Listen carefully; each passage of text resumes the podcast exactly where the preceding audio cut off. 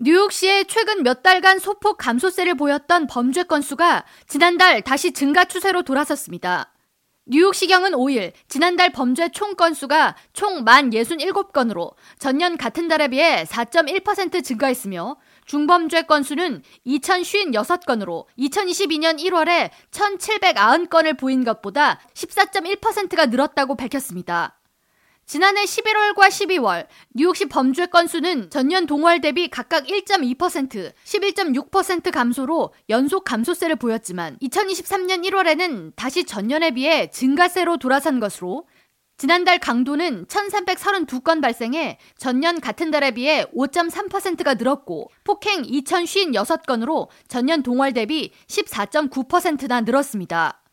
또한 빈집 털이가 1298건으로 7.2%, 차량 절도 1223건으로 5.1% 증가했습니다. 다만 7가지 주요 범죄 항목 중 살인과 강간, 중절도 건수는 전년에 비해 소폭 줄었습니다. 지난해 범죄율은 이미 팬데믹 이전보다 급증한 상황이어서 올해 범죄율이 전년보다 증가한 것에 대한 우려의 목소리가 높습니다. 지난달 범죄 건수는 2020년 1월에 비해 20% 이상 증가했으며 지난 한 해 동안 발생한 7대 주요 범죄는 2020년에 비해 22.4%가 증가했습니다. 다만 뉴욕시경이 최근 집중 대응한 대중교통 내 범죄 그리고 총격 사건은 감소세를 보였습니다.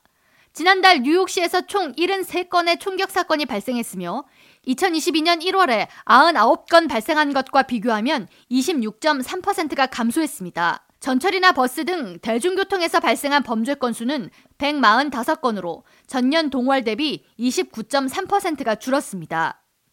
한편 뉴욕시의 높은 범죄율 지속에 따라 캐티 오컬 뉴욕 주지사가 추진하는 보석법 개정 법안에 탄력이 붙을지 주목됩니다. 호컬 주지사는 2023-2024 회계연도 예산안에 보석법 재개정안을 포함시켰으며 개정안에는 판사에게 피고인의 법정 출두를 보장하기 위해 재량권을 부여하며 재판까지 피의자 석방을 위한 규정을 까다롭게 부여해 사실상 용의자들이 재판을 받을 때까지 거리로 나가는 것을 제한하는 내용을 담고 있습니다. 에리가담스 시장 역시 뉴욕시 범죄율 증가에 대해 재범자들을 제대로 처벌하지 못해서 나타난 결과라고 진단하고 있습니다. 퀴니팩 대학이 1,310명의 뉴욕 시민을 대상으로 조사해 이달 초 발표한 설문조사에 따르면 응답자의 66%는 뉴욕시의 범죄 문제가 매우 심각하다고 답변했으며 26%는 심각하다고 답해 응답자의 10명 중 9명이 범죄 문제가 심각하다고 생각하는 것으로 조사됐습니다. K라디오 전영숙입니다.